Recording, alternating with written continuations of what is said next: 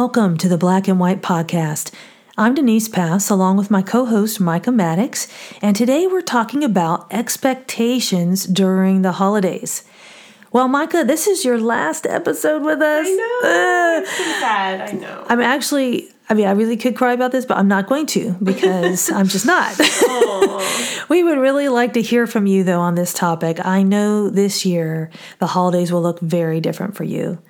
Can you talk a bit about how your family is bracing for the first Thanksgiving without your dad? Yes, you know, this is a hard, hard thing. I think a lot of people go through this, right? Anytime you lose someone and then you go into the next big holiday, the next birthday, the anniversary, anything that you would have celebrated together, you're going to deal with the grief over and over again. And in the beginning, when we first started talking about Christmas and Thanksgiving, because immediately you go there, oh no, the first mm-hmm. Thanksgiving, the first Christmas, you know, without dad, what's it going to be like? we talked about trying to do something totally different. We're going to go on a trip and we're going to, you know, escape reality, kind of run from it for a minute, right? Yeah. And we we came to a place as a family where it was like, no, you know what we need to do? We need to gather around the table like we always do. Mm. And we need to allow that empty chair to be a reminder. And, you know, it's a hard Wow. thing, but I really believe unless you face the hard things in life, unless you face them head on, you never really heal from them. You never really get mm. through them. And I experienced this with my biological dad, you know, until I faced the hard parts of life head on. I could never get over them. I could never get through them until I looked it in the eye. And I feel the same way with this first this first holidays without my adoptive dad. You know, he's such a precious, precious part of our life. Um, but as we walk into it, we're facing it head on. And I'll tell you what, with Jesus, we are going to get through it. That doesn't mean there's not going to be tears and hard times, but we are not placing unex- unnecessary expectations on ourselves to have just a beautiful, amazing celebration. But we know that there's going to be some pain and heartache, and that that's okay. Yeah. That's so important because I think we compare sometimes and we see, oh, this is what it's going to look like, but we have this inner hurt. And I know uh, for my kids and I, um, when my ex husband was removed from the home, and this is December 2007, and here was Christmas, and here I am with kids, five kids, ages 13 to 3. And I'm thinking, what is Christmas going to look like? And at first I started with, well, we're buying a puppy. like you said, the escape Right. method. Right. And we did do some traditional things. Of course, the Christmas tree also fell over. Oh, no. but, you know, even and since then, it, it always is going to look different. I think that's the key, too, is our expectations, if we try to like hold to them like they can't be changing, that is kind of idolatry, too. And, you know, I've been, um, I think that is what's hard about the holidays. Expectations of joy and sadness and loneliness can often impact the holidays so much, we just want to get through them. But how can we set our expectations right during the holidays? I, I do love that you set an empty chair. You're not going to cover it over. And you're just going to acknowledge this is, and, and we have an empty chair in our house that I have not talked about here. And this would be um, my husband's daughter who left our family several years back. And, you know, it hurts. But all we can do is pray and we make the mm-hmm. invitation. Mm. You make the invitation, but we're not going to let that steal our joy either. Mm-hmm. You know, so acknowledging it, but saying, you know, we are still a family and we are still grateful people. Yeah, you know, I think sometimes we we build holidays up so much, Mm-hmm. you know, and we see commercials and we look on Pinterest and we see what our friends are doing to decorate their home and all of these beautiful good things. Yeah. They're not necessarily bad things, right? But when we're filling our minds with all of those external joys Yeah. and all of those external excitements we build our we build our expectations up to this day that we think it's going to be you know confetti and happy and wonderful Perfect stuffing. you know? That pie is going to be perfect. I think of the movie Trolls. I don't know if you've seen it. My kids like love it. And there's this little tiny troll that's Poppy, and she just has like it's like glitter, wee, and just just goes everywhere and it's so exciting. And I think we look at Christmas, Thanksgiving, birthdays kind of like that sometimes. And then we get there and there's such a huge letdown, mm. especially if there's loss involved, right? Yes. So as we go into the holidays, if there is change, even if there's not change, we've got to be careful not to have that build up be so strong about a day and keep our focus on what the purpose of the day is. Well, I will tell you uh, if anyone is hoping for perfect Pinterest Thanksgiving, it does not happen at this house. I did have my moments. I just want to clarify, and that, that'll be on the next episode where I share about some of my fun things I do. But to be real, um, you know, I'm just grateful if I can cook that delicious meal. And, right. You know, but I've been learning too that with my kids being in college now, you know, four of them, mm. not to have expectations. I mean, I have hopes but I don't want my expectations to ruin the holiday, you know? Mm-hmm. Um, you know, the stereotype family members are mad because other family members did not do what they wanted. I just want to be grateful for my family and find ways to express that. And, you know, one of my kids, my oldest son, he has a girlfriend now, and she's just a sweet, godly young lady. And so in my heart, I already have prepared he might want to go there to her home. And, you know, I have to hold it up, palm up mm-hmm. and realize, you know, I may not have a lot more Thanksgivings where we're all gathered. Right. That is a big change. It's reality, yeah. But I did whisper to him, I said, hey, I don't want to be that mom who says, you have to come home. Blah, blah, blah. I said, I don't want to be that because I remember the pressure I mm-hmm. felt. I don't want pressure. But can you come home for Christmas? Do you think you could consider that if I mm-hmm. don't have you for Thanksgiving? You know, but just right, trying right. not to demand it you yeah. know? Yeah, I think this, you know, so many families can relate to this because the holidays are the time when all the dysfunction just blows up, right? The dysfunction yes. just shows itself. Dysfunction? I, I, uh, uh, what, what is that? you know, it really just shows itself. And I believe that if we can just keep our eyes focused on the main thing, you know, at Thanksgiving, what's the point? Well, it's to renew a grateful heart. It's yeah. to renew a thankful heart mm. and to remember what are we thankful for? At Christmas time, it's to focus on the Christ child, yes. the savior of the world. And we get all mixed up and upset and irritated and irritable because things just don't go our way and we're we are taking the bait of the enemy when we mm. do that. I thought that the purpose of Thanksgiving was to pig out and gain five pounds. Pumpkin pie, apple pie, come on, help, help, a girl out here.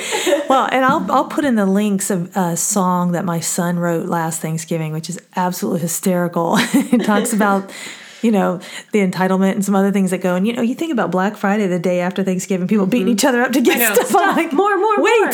I was so thankful yesterday, but today I want more.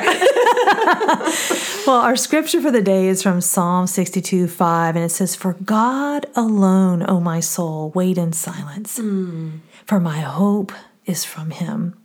I think when my expectations, whether it's for Thanksgiving or anything in daily life, are set on Him and trusting Him, no matter what happens, I can choose to be grateful because I know He is my portion and knows just what I need, not necessarily what I want. He knows those too. He may mm-hmm. not grant those. He will often surprise me though when my heart is set on the this way, His way rather than on demands that leave me forlorn or discouraged. Mm, yeah, this is key. This is the key. We got to set our eyes on Jesus. This is something God is just working in my heart over and over and over again. So not just not just on the holidays, but every day are my eyes focused on Jesus. Amen. Well, you know, this being your last episode for now, for right. now. Can you share some fun things? You know, as we talk about um, just cultivating this gratitude on Thanksgiving, what are some fun things you do to do that during Thanksgiving that your children and family appreciate and perhaps expect. so I'm not one of those amazing um, tradition holders. You know, okay. I'm not one of those people, and um, I'm not always the Pinterest perfect mom. I'm just not. But one thing we do, and this is so simple, and maybe many of your maybe families out there that are listening do this too. You may too. Mm-hmm. We go around the table. We say what we're thankful for. Yep. And we haven't always done this, but in last the last few years we have.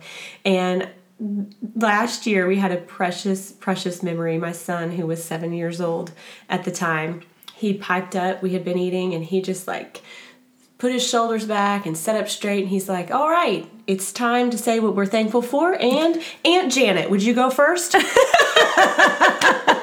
so he just demanded the table. And the greatest part was like Aunt Janet would want to be the last one. Mm-hmm. and he just pointed her out. Hey, what are you thankful for, Aunt Janet? And we all heed and hawed and had a good time. But I thought, what a legacy. Yes. What a yes. legacy. So mm. simple. Such a simple thing, a simple tradition of just speaking thanks. But he knew as a seven year old, we're doing this. I'm taking charge. Mm. We're, we're going to do it. So I don't have an elaborate list of fun things right. we do.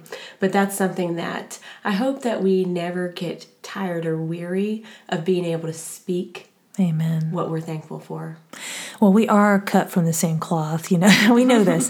but I think that intentionality, even though some people say, oh, sometimes with some things, because that is also what we do, but we, you know, it, well, sometimes it's all about the food. We joke, you know, we want to have really yeah. good food, but it's not really. Uh, my kids look forward to some of their favorite foods, but it is all being together, which is special, and also something I have to surrender over to God as my kids start to have significant others. But one tradition which was not appreciated when we started it because people felt put on the spot was what you do was going uh-huh. around and saying what we were each thankful for, but about each person mm. sitting around the table. I love that. And this is something we all look forward to hearing and sharing, and reminds us to bind our hearts together, even as we start to go, you know, our own separate ways. But, you know, this even happens um, on birthdays. And mm this past uh, birthday for my husband was so special. I wept, some of the children wept, and we didn't initiate it either. I love that. And that's when it's beautiful yes. when you see, hey, this is a part of our culture. Mm-hmm. And and sometimes we aren't going to feel like we want to do it, but when we do it, yeah. You know, it's again that acting on it yes, that produces yes. that genuine gratitude. Yeah, you know, I just I want to take this minute, Denise, to just affirm you and encourage you and say I'm so thankful for you and just your leadership through this podcast and all you do to write and those of you who don't know, she leads worship. She leads worship at special events. She's a speaker and just shares God's truth in so many mm-hmm. different ways and avenues. So I just want to encourage you to keep on keeping on, and God has good plans for you. And those listening, you too, God has good plans for you. So keep on keeping Christ the main thing Amen. Well, you know, thank you for that. Ultimately, I just think about what ran through my head as you said that is everything we have offered to Him. Mm-hmm. And so I think part of that gratitude is, Lord, I want to be a living sacrifice for you. If you've put something in me, it is not for my glory. Mm-hmm. Let me be faithful to develop it and will you give me the grace to do it? So I, I, don't do it on my own. I know some people can say, I mean, even when I've done these different interviews lately, she's a this, she's a that, she's a that. I'm like, I'm not listening. No, no, but uh, it's not anything, you know, that I or Micah do. And, and you could say, of course it is. Well, no, we yield to say, God, I'm going to spend this time with you because you're precious and I love you. Right. And if you want to give me a message to share, will you give me the grace to do it? And mm-hmm. so that's really why I started this podcast was he put it on my heart. And then in one night he gave me the website. Mm. He gave me the graphic. He gave me the he is the one. And so then and he really honestly just inspires it. It just I, I carve out time, not a lot. Mm-hmm. And I say, God, what do you want to do? You mm-hmm. know, and and so I'm just grateful. Yeah, it's grateful. been beautiful to see how God has worked it out mm-hmm. over this past year and how God has just moved and worked. And it's really a beautiful thing when you walk in obedience to Christ. Mm. There's nothing like it. Yes. And you know, I want to say too, you don't have to be a, people sometimes say, oh, well, you know, you're a super Christian or you're that. No, I'm just an obedient slave of mm. Christ. Yeah. I'm just his servant. Mm-hmm. And we're all the same, and we all have gifts that he wants to use. People around you right now need to hear your distinct voice and how God relates to you. Yes. And so, what I'm sharing is just, it's not about me, it's about my great God. Mm-hmm. Look how he uses even me Right. And He can do that with you too. Right. So, Micah, I thank God for you and pray that this holiday season will be a tremendous blessing for you. I'm grateful for the time we shared together. And hey, you're local. That's so right. we're still going to We are going to have a coffee date very soon. but maybe not as often as on the airwaves. But thank you for encouraging me in this endeavor. God used it at a time in my life when I felt timid to start this. And, you know, truth be told, the Lord's like, He kind of told me, He warned me in my heart that this might happen. and I was like, nope, I'm not listening. and He really said to me, Denise, you don't need a security blanket. I'm mm. your security. That's right. You don't need, because I tend to be like, if, if y'all really know, like growing up, I played the euphonium and I was behind a music stand so no one could see me. That was my mm. preference. Mm. And so I'm always like, someone else do it with me because I don't really want to, you know, do this by mm. myself. And the Lord is with me. So whether or not I'm going to, I'm praying. I'm praying as far as who the Lord would lead, but I'm not going to rush on it um, if he has me do this by myself or he has me have guests or has a co y'all can pray with us on that his mm-hmm. will be done That's right. And I think this is just, you know, the beginning. I think this is Amen. the beginning of a new season. It's going to be beautiful. It's going to be blessed. And it's going to be mm. more than we could ask or think. amen That's always what, is That's what we are asking the Lord for. So the raw truth today is that when our expectations are on man, we will be disappointed. But when we set our eyes on God, we will be mm. grateful. The radical grace is that even when our expectations are not met, God's plans are always better. And the real hope is the highest expectation we could ever have will be met in Christ. You've been listening to the Black and White Podcast, where we filter life through the Bible and live life in the freedom of truth.